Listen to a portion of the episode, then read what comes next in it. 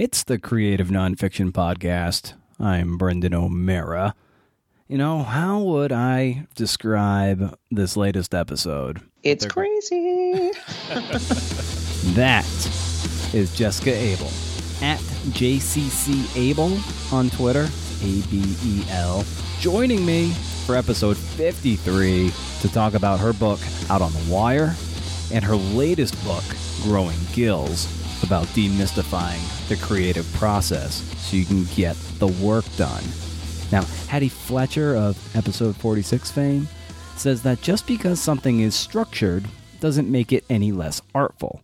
And that's at the heart of Jessica's work, at least at the heart of Growing Gills. She lays out systems and reviews and worksheets that allow you to have a clarity about your creative vision. And before we get to the show, you, you know what I need. I need reviews. If you have found any value in this episode or any of the previous 52, take 60 seconds and leave a nice review. It'll help with the visibility of the podcast, reach more people like yourself who dig creative nonfiction, and you know it'll just keep gas in the metaphorical tank so this thing can just keep going, gaining momentum, and reaching and encouraging more people to pursue work in the genre of creative nonfiction. So uh, share this with a friend, subscribe, and have fun. This is cartoonist, teacher, and writer Jessica Abel. You know, first start off. I, I know you, you said your fa- like I read that your father was a literary agent, correct? Yeah, And, he uh, is a literary agent. Yep. uh, sorry, and uh, and your mom, what does she do? I can't remember. She's a uh, she's a writer and an editor. Okay, very nice. So this this kind of stuff sort of like bubbles in your bloodstream. So uh, and also like you grew up uh, sort of like uh, with a punk sensibility. So like wh- where did that come from? Uh, I don't know. That's a um, that's a hard question. Where did the my punk sensibility come from? Maybe from my mom. I don't know. Like, uh, the, there's a certain. Um, I mean, it's partly it's generational. You know, like I'm 47, so there's a Gen X sort of basic skeptical kind of point of view on the world that I share. Um, certainly not everybody in my age group, but there's a kind of um, core skepticism that comes into things and i think and and a sense of like you know we, if something's going to happen we're going to do it on our own in some way Right. and um, that is a big part of who i am Yeah, the punk culture is very DIY, so that must have appealed to you at a very young age, and really carried you for the next twenty years. yeah i don't know that i thought about it that hard initially. You know i don't know that i kind of um, identified that the diy part was really appealing to me. Some people do. I don't know that that was really the case for me. What did appeal to me was this just a stance of uh, just you know the oppositional basic thing of of questioning everything around and I don't even know how to put it. It's like they're just when I first saw pe- you know kids who were punk hanging around um, on you know lolling around on cars and just like being themselves, being obnoxious. I was like, oh yeah, that's that's how I want to be, you know. And it just hit me at the right time that you know that was the model for I don't know. I mean, and you know, additionally, the people who you meet, and you know, most of the people, most of the friends I had in high school were also self-identified, you know, into that sort of punk, you know, culture, and um, they were people who tended to be really thoughtful and, you know. Um, I think the, the essential, I guess, when it gets down to it, and I haven't really been asked this question before, which is why I'm stumbling around on it. But like the, um, I think the essential thing is like uh, it's a critical stance to the world, and um, critical thinking is key to to me to being sort of having that punk sensibility that you can't just accept things at face value, and um, so most of the people that I knew who were sort of in the same subculture had great brains. You know, they thought good thoughts. They were really interesting people who were interested in lots of things that were not kind of received from mainstream culture. And um, that might mean great literature, it might mean philosophy, it might mean um, music. You know, it was all kinds of stuff.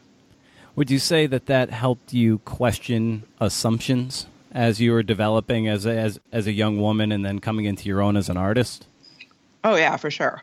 Yeah, there was never. I mean, you know, it, it can be a handicap too that like there's nothing there's a lot of things in mainstream culture that are fine and you can just kind of roll with it and you don't have to make things hard for yourself right um, so there's definitely i suffered from that like kind of making things too hard for myself a lot of the time but um, but definitely you know it's always been really important to me to find my own path and make my own choices about things and and approach things with with a critical mind and kind of decide what I really think and so on. And um, kind of getting the knee jerk negativity out has taken a long time. Mm. I think that I preserve the critical thinking and have tried to get rid of the the kind of anti, you know, just knee jerk anti everything kind right. of thing that kind of goes with that when you're a teenager. So, what did you think you would be before you took up uh, art as a as a vocation, or as you were transitioning into a life where you would feed yourself on your art? What do you think you would be before that? I I don't think I had any idea. Um, mm-hmm. I was an English major in school, and um, that doesn't really suggest much as far as career paths unless you want to be an academic, which I didn't. You know, I think partly because of the um, the way my mom raised me and, and how she felt about her work life, like I just thought it would be impossible to find anything uh, that I would like doing that would be in any kind of, you know, standard office scenario. And so I just kind of never went into the professional world um, at all. And, you know, I worked in restaurants and bars and stuff. And I, I, I, exaggerate because I got jobs at, you know, I worked in administration at um, some different schools. I was at North, Northwestern at the and at the School of the Art Institute, and I kind of liked doing that. You know, doing that kind of work, and um, I could see that I could have continued with that. You know, so not in the on the faculty side, but on the administration side.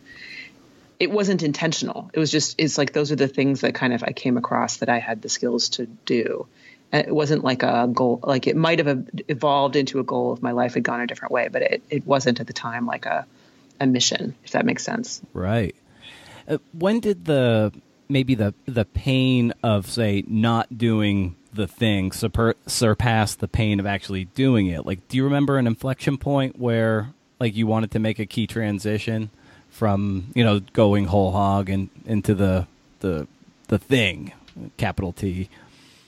I was doing my work professionally, you know, it was was and continues to be an extremely low paid profession, so it's never been something that was super viable in that way. But um, while I was working full time, you know, I was doing it on the side and building up my skill skills and so on. And so I didn't I didn't have that like you know, and I liked my jobs, you know, the jobs that I had in my early 20s. So I didn't have that sense of like, I absolutely have to quit, you know.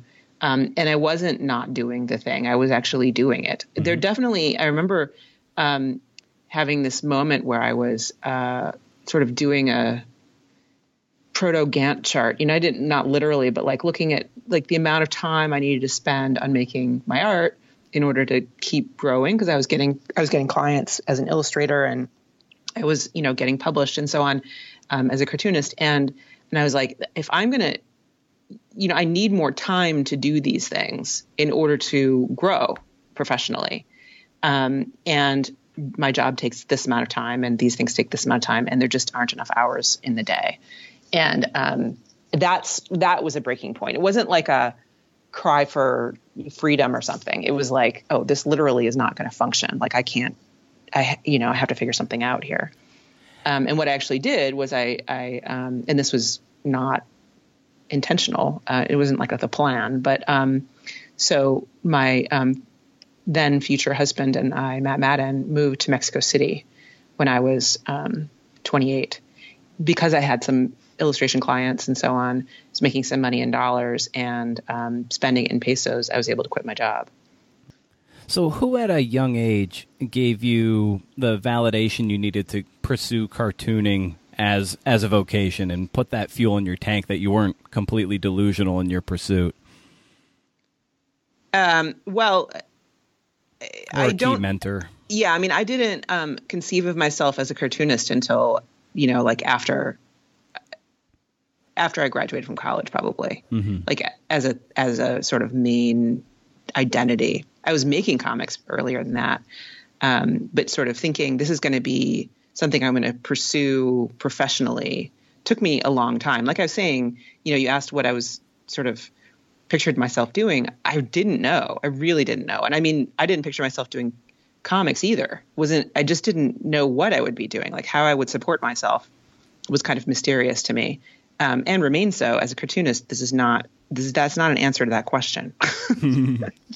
so, um, but my parents are both, um, you know, they're both connected to the writing world. I won't say that they're like, you know, they didn't have artistic careers or anything. Um, you know, my mom's uh, writing and editing was very much like she's a professional. You know, she worked on like magazines and she worked in you know professional organizations that had like internal magazines and sh- she had a job as a writer you know so um, and then she became freelance after that and did things like um, annual reports and you know so it's not like she was writing novels um, but at the same time, she really was always very um, supportive of me, you know, making art and writing and, you know, being a creative person and so on. And I didn't ask that much of her, frankly. As a kid, you know, like I didn't ask people to acknowledge me as a super arty person. I did very well in school. You know, I didn't, I basically didn't take any art classes when I was in high school. I didn't, you know, declare I was going to go off and do performance art for you know there's not there's nothing that they it wasn't that hard to support me essentially in what I wanted to do because it wasn't that at the time what I was doing was just not that out of the ordinary. Right. If you know what I mean. Yeah you it seemed like even from reading the introduction the early part of growing gills like you were on what you would consider a quote unquote traditional path through through the academics. You weren't taking the these like sort of uh, magnet school art tributaries of of the of the education system. Like you were just doing what yeah. mo- mo- what most people do. Yeah, and and frankly, that stuff barely existed then too. I mean, like yeah. there weren't a lot of magnet schools around offering you know a whole bunch of art stuff. I mean, there were art classes and stuff at my school, and I should have taken them. I would have really enjoyed them, but I didn't. So. so, so where do you think your methodical organizational methods come from? You have a very, very keen skill for being able to break things down into digestible bites. So, where, where does that come from? Um, I think, I mean, I've always been a very um, intense and pretty driven person, and um, and had big goals and forced myself through them. Um, but it was a lot of willpower and forcing earlier on um, because I have a very strong will and I'm able to do that. But it's painful. It's it's not good. Mm-hmm. Um, so uh, you know, just sort of like making myself come back to something over and over again until I sort of come up with some kind of a solution for it is just kind of no way to live. So um, I just gradually learned a lot of skills from reading and practicing. Um, one big turning point for me was reading um, Getting Things Done by David Allen you know, like most um, artists, I think I was always reading articles about how other artists do it and how do they organize their lives. And I'm so envious of all these people who manage to, you know, get their work done and still have a life and, you know, all that stuff. And, um, you know, that's how I eventually found, excuse me, that's how I eventually found getting things done because I was reading about productivity and trying to figure out, you know, what can I take away from this? And, um, you know, I think also like most people, I had this um, tendency to uh, just what I call churn, like sort of churn over stuff I was I needed to be paying attention to just continuously. You know, you just have this kind of like, oh my god, this, oh my god, that, oh wait, I forgot that, oh shit, this, oh you know, whatever that, and and you know, kind of um, feeling like it's impossible to uh, hold it all, you know, and and and that anxiety is super draining. And so that's what the GTD getting things done method does is it helps you offload all that stuff into a system um, that then you know that it's there for you. You can put stuff into it. You know, system being literally a paper, like a notebook, or for me, it's an app, like it's digital. Um, but the you know the, it's there and it's reliable and it's not going to forget, even if I do, you know. and um, that's just instantly cut my anxiety levels enormously. And um, and so that was that's just one of many steps that I took. But it was a, you know people I think believe that I'm sort of magical with this stuff. I mean, my students accuse accuse me of witchcraft occasionally. um, but uh, it's totally not magic. I mean, I to- I absolutely had to put this whole thing together piece by painful piece over a series of many many years. And i you know i think that in some cases like in growing gills i i wonder whether i overdid it sometimes um, talking about myself and uh, how it is for me. But the fact is that it um, that people don't really they they continue they want to believe that this is something that just kind of happens and um, I think that's really destructive too, because if you don't believe that it's something that you can, that I learned, and that if I learned it, you can learn it, you know, then then you don't ever take control. If you don't take control, then you have to live with this stuff. Yeah, I loved the the way you were able to braid the the practical stuff, but also weaved in your story of how you implemented those things. Like you were putting your money where your mouth was, and like so it was I, I, I like that. So I don't. I, it's just one person's take, but I don't. I don't think it, it'll be off-putting in any sense when more people get this book in their hands. Oh well, thank you. That's that's very nice of you to reassure me there. I mean, I think it's okay because people talk, you know, about liking my hearing my story, but it's like I, I felt, you know, I, I was trying to put in other people's examples, and I just kept coming back to like, well, and there's me, you know, yeah. there's what happened with me, there's that example, so. So it's it's funny you um you write about your your bulldoggedness and stubbornness with with projects, which can be which can be a great asset. You know, especially when you get into the into the murky middles and the dark forests of the things. Um, but do you ever find that that can sometimes be a detriment or a weakness, and that maybe certain things should be given up on? Oh, absolutely. Absolutely. Yeah. No, it's a it can be a real problem for mm-hmm. me, especially it has been a real problem. There I, I heard this great um, interview recently um, with this guy named Joey Korenman, I believe his name is, and he he's talked about the wrong mountain syndrome.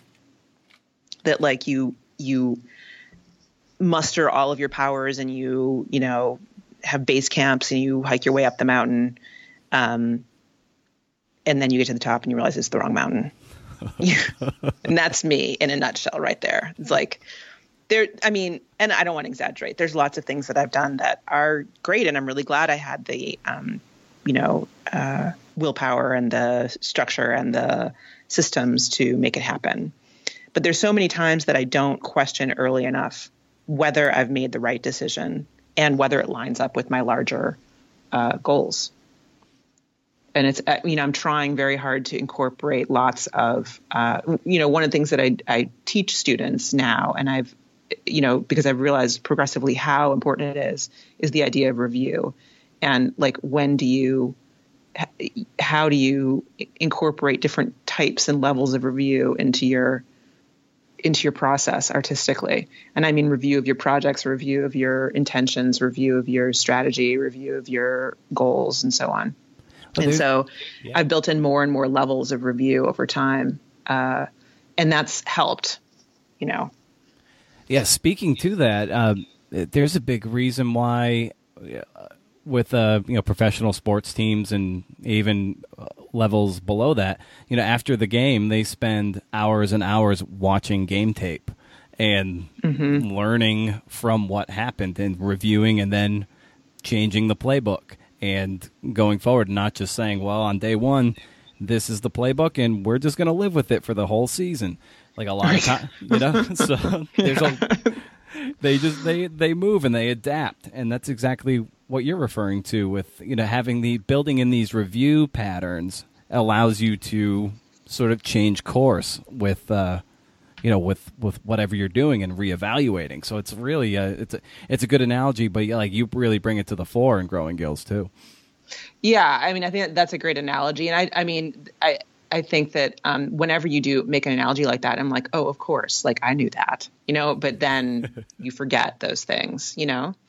and and I think one of the things about um, art in general, writing and art, is that um, practitioners believe, um, and we've been told, we've been sold a bill of goods about this, that it's it is a some, somewhat magical thing that if you don't know what you're doing, if you don't have the right kind of ideas, if you aren't absolutely sure about everything, then you're just not cut out for it you know, when people continue to want to do it, but they're always like, oh, well, maybe it's just not really for me because I'm not struck by inspiration at the right moments. I'm not, you know, I don't know for sure that this is, you know, this project I'm, I'm, I've said I'm going to do it, but I don't know if it's the right project. I don't know if I'm, this is my passion. I don't know, you know, all this stuff, which is, it's all just, that's just garbage. Like you don't, it's not, that's not how it works, you know, like you have to build in these kinds of levels of review and and you know you also have to trust yourself to a certain degree and and know that it's not all going to be a known thing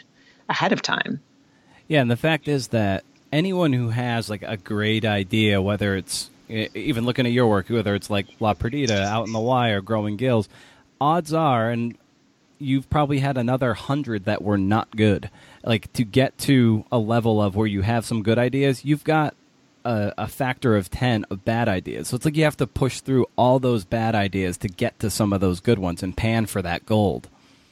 Yeah, I think that's true. Um, but at, at, the same time, I also believe that like almost any idea you have could turn into a good idea mm-hmm. if if you invest in it enough and you find what's at the heart of it. Now, I mean, there there's good and then there's good. You know, there's some ideas that are just kind of like they just stand on their own and it's really clear. But um, you know, I've done uh, an entire book about slacker vampires. I've done an entire book. I'm doing work in the middle of a book about a roller girl on Mars. Like these are not ideas that are on the face of them awesome. I mean, roller girl on Mars, that's awesome. But like that's really like that's a quick that's a quick read. That's not a 200 page graphic novel, right? Mm-hmm. So, um, but but it is in fact like it's much more. There's much more there um, and that's because of what I put into it, not because of what it offered me right off the bat. Um, and again, this is about the it's not magic part. It's a lot of work and a lot of strategy and a lot of you know making decisions over and over again about how you're going to do this and taking control of it, not letting it you know re- live in the realm of sort of fuzzy non-logic. Right. It gets back to critical thinking, I guess. Yeah the slacker vampires. I just have this this vision of vampires that should be out, going out, trying to find blood, but they're just sitting on the on the couch, just like eating chicken wings or something and playing video games. Well, it's not quite that, but they are um, forced by their um, vampire laws to work for their masters who create them, and their their the main characters, their master is this old world vampire from Transylvania, and he lives in L.A. and he's opened a line of um, he's got some uh, all night groceries, you know, like corner stores, and so he he makes new vampires in order to work the night shift. Oh my god, that's yeah, I love it. so when when you were when you were younger, uh, like let's say like 25, 30, like what did a successful artist look like to you? You know, from your van, from from that point, and then you know you've obviously got another, you know, fifteen to twenty years of perspective on that. Yeah, I mean, I think at the time it's. Uh, I don't know how much it's actually changed the idea. Just like I know much more what the reality inside is. Mm-hmm. You know, I think a, a successful artist to me then would have been somebody who, well, a was able to live off their work. Um, I mean, successful in life, not successful as an artist. Um, you know, because there's plenty of people who can't live off what they do and are highly successful artistically. Um, and that's always a shame, but true. Um, but so somebody who was able to make a living from what they do um, without too many twists and turns. Like I would not rule out, you know, giving talks and the occasional class, but like um, full time professorship doesn't mean you're not a successful artist, but it does mean you can't live off your work. You know, like you don't become a full-time professor if you're doing great in your art career financially speaking which is not to de- you know to denigrate full-time professors like myself um, but that it's it's just sort of like the the thing I figured out, and I guess I'm getting confused here in terms of like different times that I thought of different things because maybe at the time I would have thought that, you know, like right.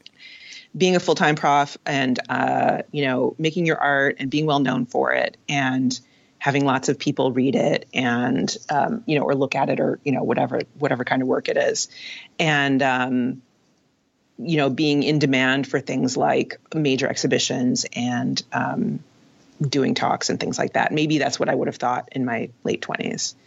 And then now it goes further that where it's like I, I have no problem with people doing stuff that will support them um, that isn't their art, like being a professor.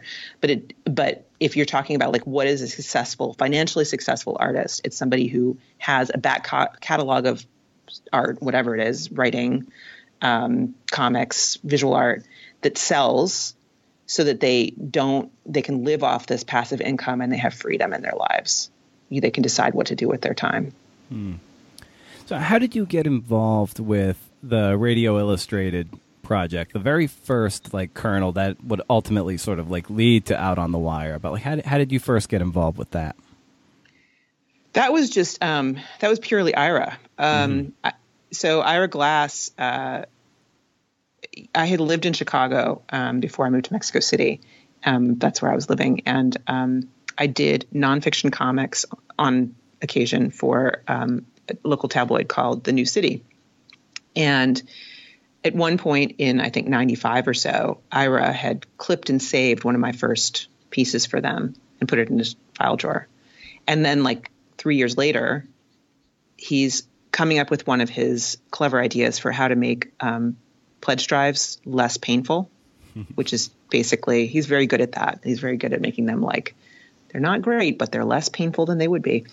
Um, and so he was like, let's do a um, a comic book about the show, and called me. And I had moved to Mexico City, and in the meantime, and because this was 1998, um, I had had this notion, you know, it's like email and websites were just not really a thing. Like he wouldn't have thought of the Google didn't exist, you know, like how, I'm sure he could have found me if he really looked, but you know, it's not, it wasn't simple like that.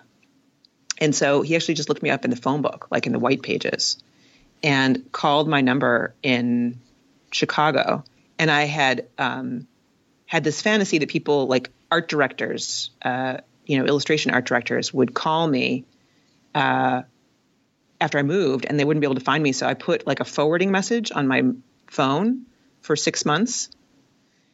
And, um, and about five months in, Ira was the only person ever to get that message and call me. Huh. Uh, so, you know, I pick up the phone in Mexico City and it's Ira Glass. And it was just like the weirdest experience ever because I was a huge fan. You know, we would actually stream it in Mexico. We would stream This American Life, which was not easy in 1998. No.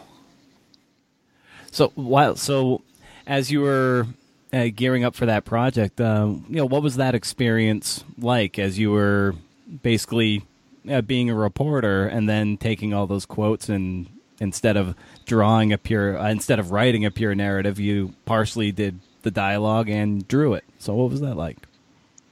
I was familiar with the basic approach that I was going to take. The thing that was interesting about that project, and then this is the exact same thing that I had to deal with again with Out on the Wire, is that there's a lot of, um, first of all, it's radio, right? So there's a lot of stuff that isn't particularly visual to depict. Um, and there's a lot of also there's a lot of conceptual stuff, a lot of sort of things that I needed to create visual metaphors for and convey in some some way or another. And so that was a really interesting um, project for me to sort of figure out how I was going to do that. And in fact, I came up with this um, approach that um, works fairly well, um, which is to uh, use a kind of what I call a meta layer. Now I call it that. I didn't at the time, where you have the Ira character in that book. It was Ira and me. Um, drawn in a simpler style with sort of no background, and we could we could talk about what was happening inside the the scene. Mm. So um, in radio speak, the scene would be the actuality, meaning the the recorded on the spot stuff, and then you have the Ira character and the me character, sort of meta Ira, meta Jess, walking into the scene and saying like, "Look at how this happened and pay attention to this." And so that's kind of the narration level. So it's very parallel to the way they do um, narrative audio. And I got that the the basic idea I got from Scott McCloud actually from um, Understanding Comics, which had come out you know a few years earlier, and the way that he has his character walk into scenes and talk about what what's happening there in the comics language. And how important do you think narrative and storytelling is to our culture these days?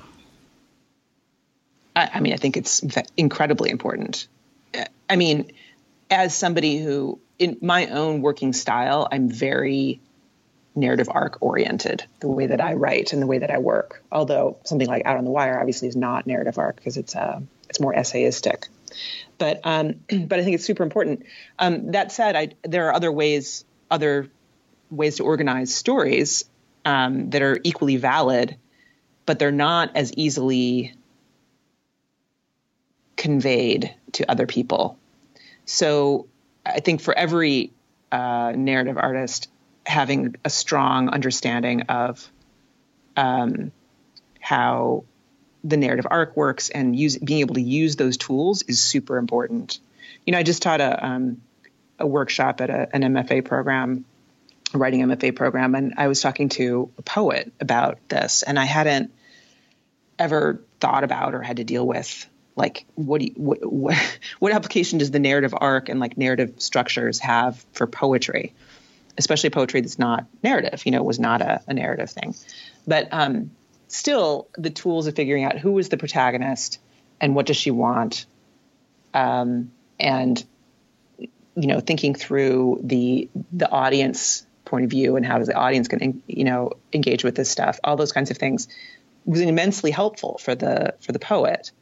Um, it was really interesting because it, it, it's not that it would then turn into you know a classic sort of three act structure you know kind of story but um, but she got control of this of the story she was trying to tell by using that tool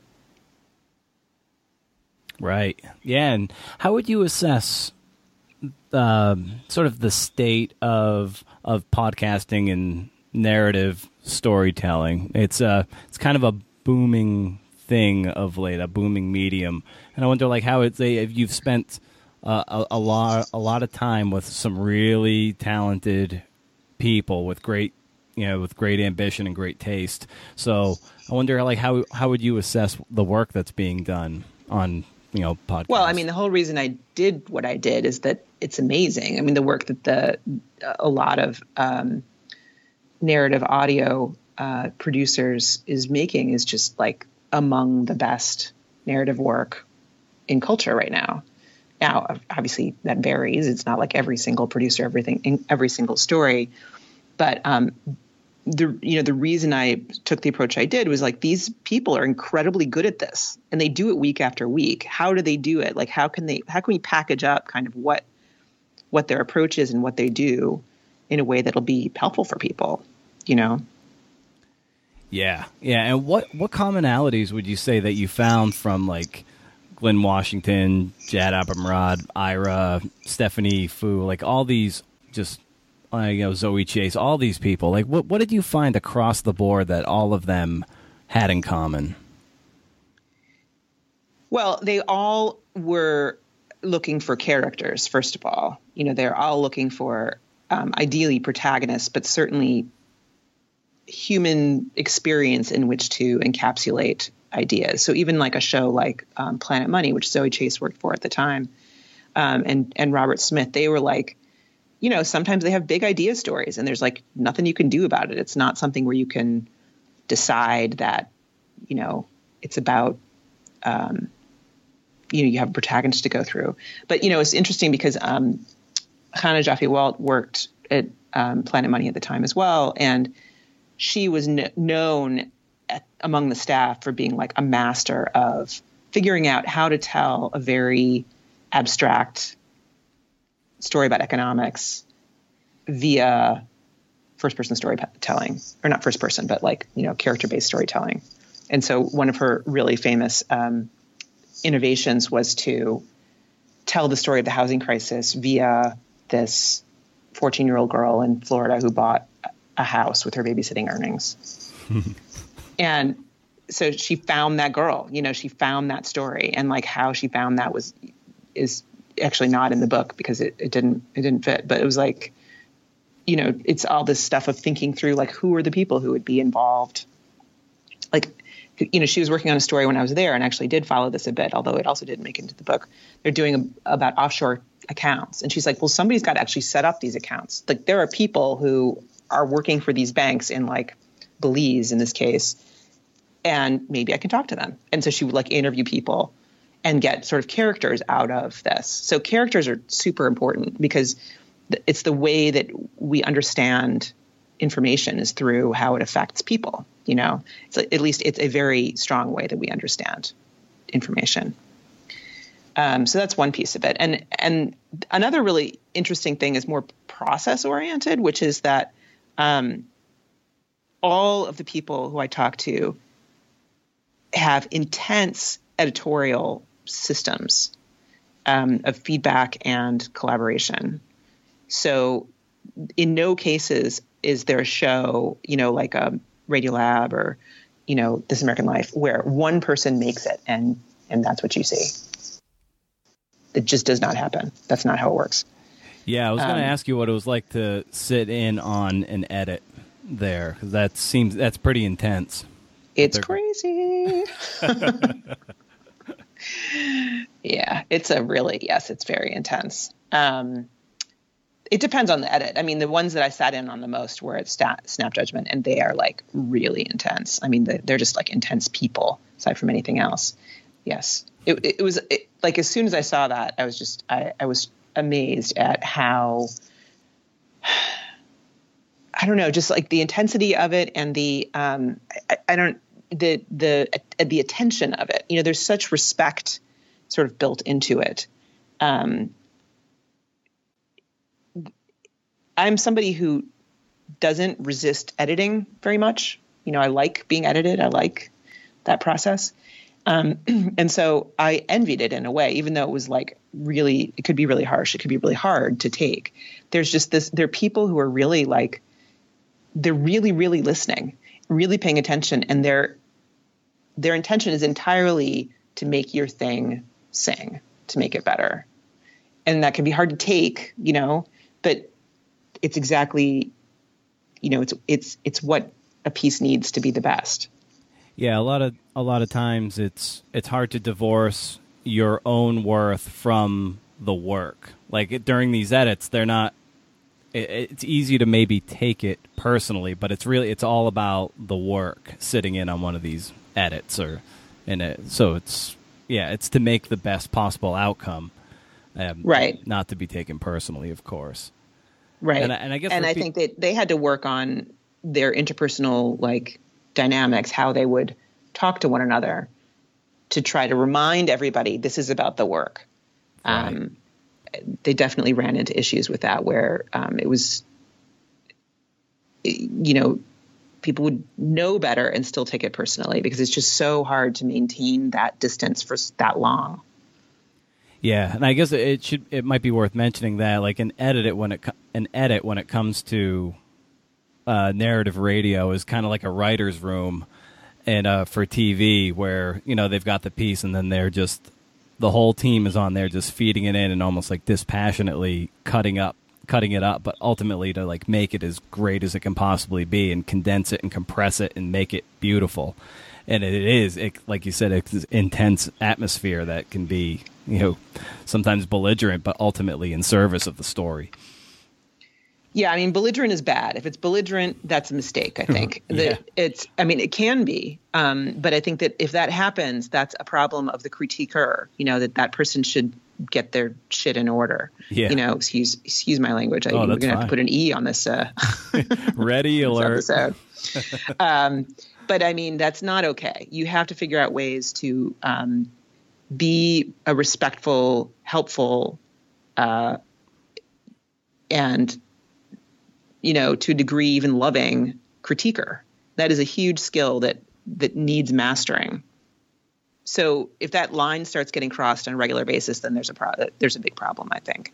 Um, but yeah, I think in the in the in the basic idea is that the the producer, who's you know, the the main reporter and or producer of the piece, will play it live in a room, um, or in This American Life's case, they'll actually read script and then play. The same thing with um, Planet Money; they'll read script and play clips. So they'll have the the tape clips, you know, edited to to a certain degree, and you know as far as they can do it, and then they will read the script and and and then people are listening. They're sitting there in the room silently. And as soon as it's over they go back through and they and often they'll take notes sort of running notes.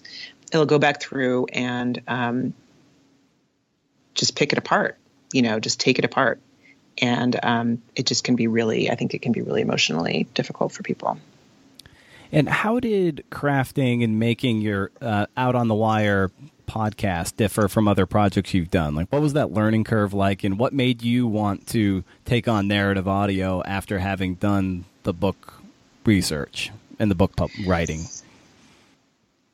It, it, evolved it sort of organically in a way because I um, was thinking about how I could write about or do something about the um, the book on my uh, blog and like write blog posts about it and do some stuff to try to get people to pay attention to it, some marketing basically.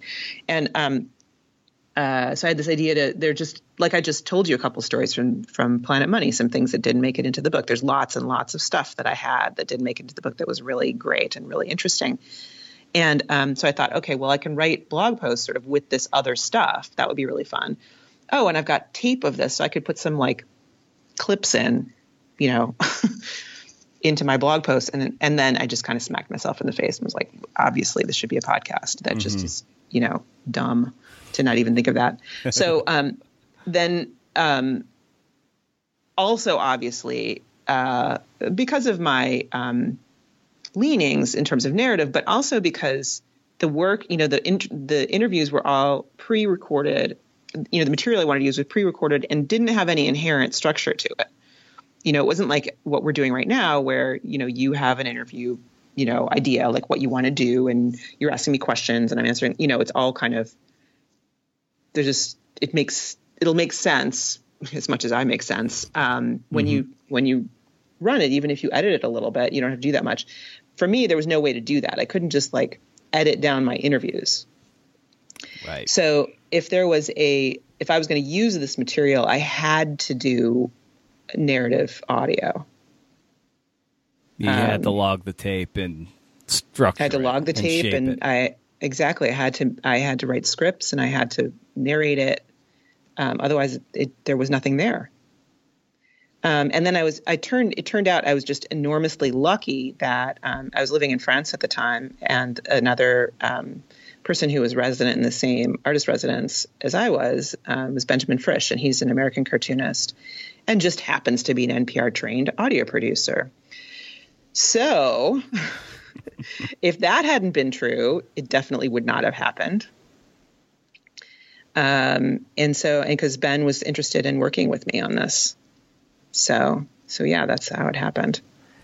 And uh, as you transitioned from out on the wire and then ultimately into your your teaching and the book that would that has become Growing Gills, a, a such a, a, key component of the early part of it is this notion of idea debt, and um, embedded in that is like a lot of people they come up with a ton of ideas but they don't finish things or don't even start things or there's a perfect mm-hmm. or a perfect vision in, in the head but it just can't translate, so people stop or they don't start. And I so like what what systems do you have in place so so maybe you don't slip into idea debt and you, you pay off those debts and you never accrue this anxiety interest? Well, I think that the kind of thing we talked about earlier in terms of review is a big piece of that. So if I have ideas, I will put them into my system and and there is time scheduled to look at them you know, I know that they're they're there, and you know, I have a folder, a couple folders full of various little notions here and there, both things for stories, but also things for you know, um, projects and and other kinds of stuff that I want to do. It's it's gonna be there for me. Um, and so when it's time for reviewing, that's when I do it, and I I look at it and um, and try to be strategic about it and not just run up the wrong mountain again, basically. Um, and think about what's going to fit in with my larger goals. And so there's a lot of it that has to do with figuring out for me at this point. I don't think this is necessarily true initially when you're just trying to figure out how to do anything, you know, how to finish anything. But for me right now, a lot of it is about um, trying to be much more strategic about what I choose. And as you choose these these products, inevitably, like if you've chosen the right one, you'll ultimately always run into the dark forest, and which is which is a great place to be. It's a great, you know what? It's a great place to have been. Correct. well, I I like to say that the dark forest is a good sign uh, in a project. Yeah. That that the project is something that is artistically worth doing. Now, whether it's going to be successful or not, you know, all those other things is a, a big unknown. But for you, artistically, if you're in the dark forest, meaning if you're in that stage of the project where like you were really excited about it, you started doing a whole bunch of stuff, you made a whole bunch of things, you keep making stuff, and at some point you're like, oh my God, I totally have no control over this. I have no idea what I'm doing. I'm totally lost. That's the dark forest. And the reason that happens is that you are stretching, that you are trying to do something that's really hard, that's harder than something you've done before um, and you you know it it will stop you for a while. And you have to then take the time to um, work out what the things are that you don't know and you know like get sort of get control of the project. Um, but it but what it means is that you're stretching. It means that you're doing something that you don't know how to do already and so you're going to be growing from this project, whether or not it is either artistically or financially or whatever, you know, it's successful. It will be a step in your journey that is worth taking. And is it something that you can see coming on the horizon? Like you're getting, like when you're writing Growing Gills, you're like, oh no, I can, there it is, 13 miles ahead. The road post sign is saying, there's the dark forest and I can't turn around. Is it, or does, or do you just appear inside it? How, how does it? How do you process it, or how do you see it? Well, I think usually I I know in theory that it's coming, but I forget to think about it, and then it sneaks up on me, basically. and then I'm in it for a few days before I'm like, oh, that that's why it's happening. And even just identifying it to myself actually makes it a ton better. Like even though it's not, uh, it doesn't fix the underlying problem of like what I'm trying to figure out acknowledging myself like oh dark forest right okay i need strategy around this. I need to go have a, a, focus session with somebody and talk about like what the problem is and whatever. That happens now pretty quickly for me whereas it used to take you know weeks to realize that oh i've done this before. And even then i didn't really have any way to get out of it. And um, really what i learned from the audio producers is this idea like that i'd already used but hadn't sort of defined in this way. So now that i've defined it um, it's much more useful, which is the the focus session idea. Mm. Yeah, could you elaborate on that? That uh, comes towards the end of Growing Gills, and uh, right. So yeah. the focus session is based on the edit, but it's kind of like um, a mini version because I really it's like one person. You know, it's not like a room full of people, although you can do it with more than one person. But the idea is basically you talk, you you set up a time, a specific time, and you basically explain where you're stuck and why you're stuck to somebody as as you see it. Like what is it that's you're trying to figure out? How you know why is this hard? Like what's the what's the thing that every time you get there you get stuck on it? And sometimes it's even hard to define those things but if you if you can that's the um, that's the moment when you can uh, as you explain it out loud using your voice to talk about this will actually change. I find it changes your relationship with the thing and makes it easier to um, uh, see what's wrong with your thinking. So even if the other person has nothing to contribute, usually they do have something to contribute, but even if they don't, you're going to figure out a lot of stuff that way. So you are, you know, you're you're as you as anyone who reads the book will find that you you like try to you know break things down so they're you can digest it and kind of take some of the overwhelm out of the process. And I wonder, like, what is what's your say your morning routine as you're like when you wake up, breakfast, coffee, journal, whatever it is. Like, how do you how do you set up the day so you ensure that you win by the end, and however you define winning? It's just you know to make sure you look back on the day and be like, you know what, that was that was a damn good Tuesday. I wish I had a system that ensured that. I totally don't. Um, but what I do do is uh, so my mornings are pretty similar, but I have kids, so it's really centered around them and mm-hmm. getting them going. Uh, not weekends, obviously, but weekdays. You know, getting them fed and off to school, and um, and then and often um, I do a thing that I think is not a really great idea, which is like checking email in the morning um, when I get up. But I'm not too bad at kind of then ignoring it after I check it uh, for quite a while. So what I try to do is so because my mornings are all broken up with family stuff. It's not like concentrated creative time or anything. So I um, I try to uh, have like I'll kind of clear out my inbox and know that nothing's crazy. And then after the kids go to school, then usually I'll sit down and get to work on whatever the thing is for the day. I try to set up the, the thing the thing that's going to give you the best chance of having an awesome Tuesday is Monday. If on Monday before you get started, you set up your list for the day for Tuesday and you you do not overload it. You don't put it full of stuff that's like impossible to finish. Um, you just put on like you know what your top one to three things is for the next day and you might have a few other things but they're not it's okay if they don't get done and even better if you don't even put them on the list you know if you don't know that you're going to get to it. And then set up your calendar. Like look at your calendar and be like when am i going to do what? And actually put those things that are on your list onto your calendar. And if you set that up the night before um, and over time you get you'll get better at being accurate with this um, then you're really going to be you're going to set yourself up for success in a way that um, will will really help your day. Um, the problem is when you wake up and you're like okay now what absolutely. I, I can't agree with you more on that because I think a good morning routine starts with a good evening routine. And it's like if you're going to wake up at five in the morning before the sun's up, you need to have some objectives. Otherwise, it's just way too easy to just stay there curled up in your blanket and, and just, you know, snooze away 45 minutes. Mm-hmm. I don't get up before the sun's up. if I can possibly avoid it. Yeah. I don't know, have any idea what that's like. so people people naturally have been and and as they get uh, the, uh, growing gills into their hands, they're going to be obviously turning to you for inspiration and ignition. And um, so, who do you turn to for that same kind of inspiration when you're stuck or in a slog?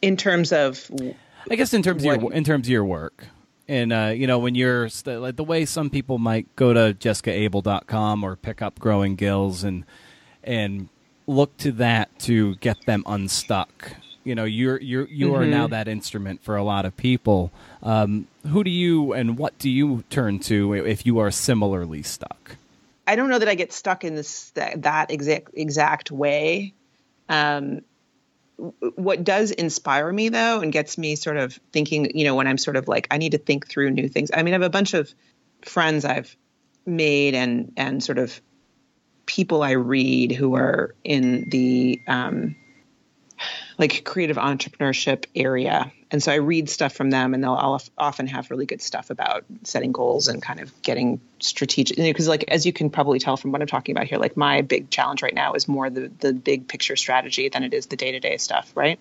Mm-hmm. So it's not about getting stuck day to day. It's going like, okay, is this the right thing to be doing? You know, am I making the right choice here? The right mountain. Um, the right mountain, exactly. Um, and so I, I, do get inspiration from people who have like a much sort of bigger strategic picture. And, you know, I follow um, Tara Gentile a lot, and she's uh, somebody who talks about this kind of larger goal setting stuff frequently. Um, she's not in the arts realm. Um, so it's not that kind of thing. It's more like just thinking strategically in a, in a more generic sense, you know? Um, and then I get a lot of um, inspiration actually from students from students who are in my creative focus workshop, which is the um, sort of my my course that is um, follows the Growing Gills methodology essentially. rather growing gills follows the creative focus methodology mm-hmm. more specifically so those students i have a lot of um, interaction with them both during the course and also like when they're finished and find out what's what what are they struggling with and what's going on with them and then that will help me figure out what to write about and how to how to talk about these these topics um, and then also um, the uh, the students i have live here at pafa um, helping them and dealing with them, uh, you know, building their careers and figuring out how to handle, you know, being artists in the world and how to be grown ass humans. And that's like, that's really what I like talking about and teaching about. And so having these people around is, is inspiring to me in terms of doing the work. And would you say that uh, teaching has helped inform the creative work you still do? Oh, absolutely.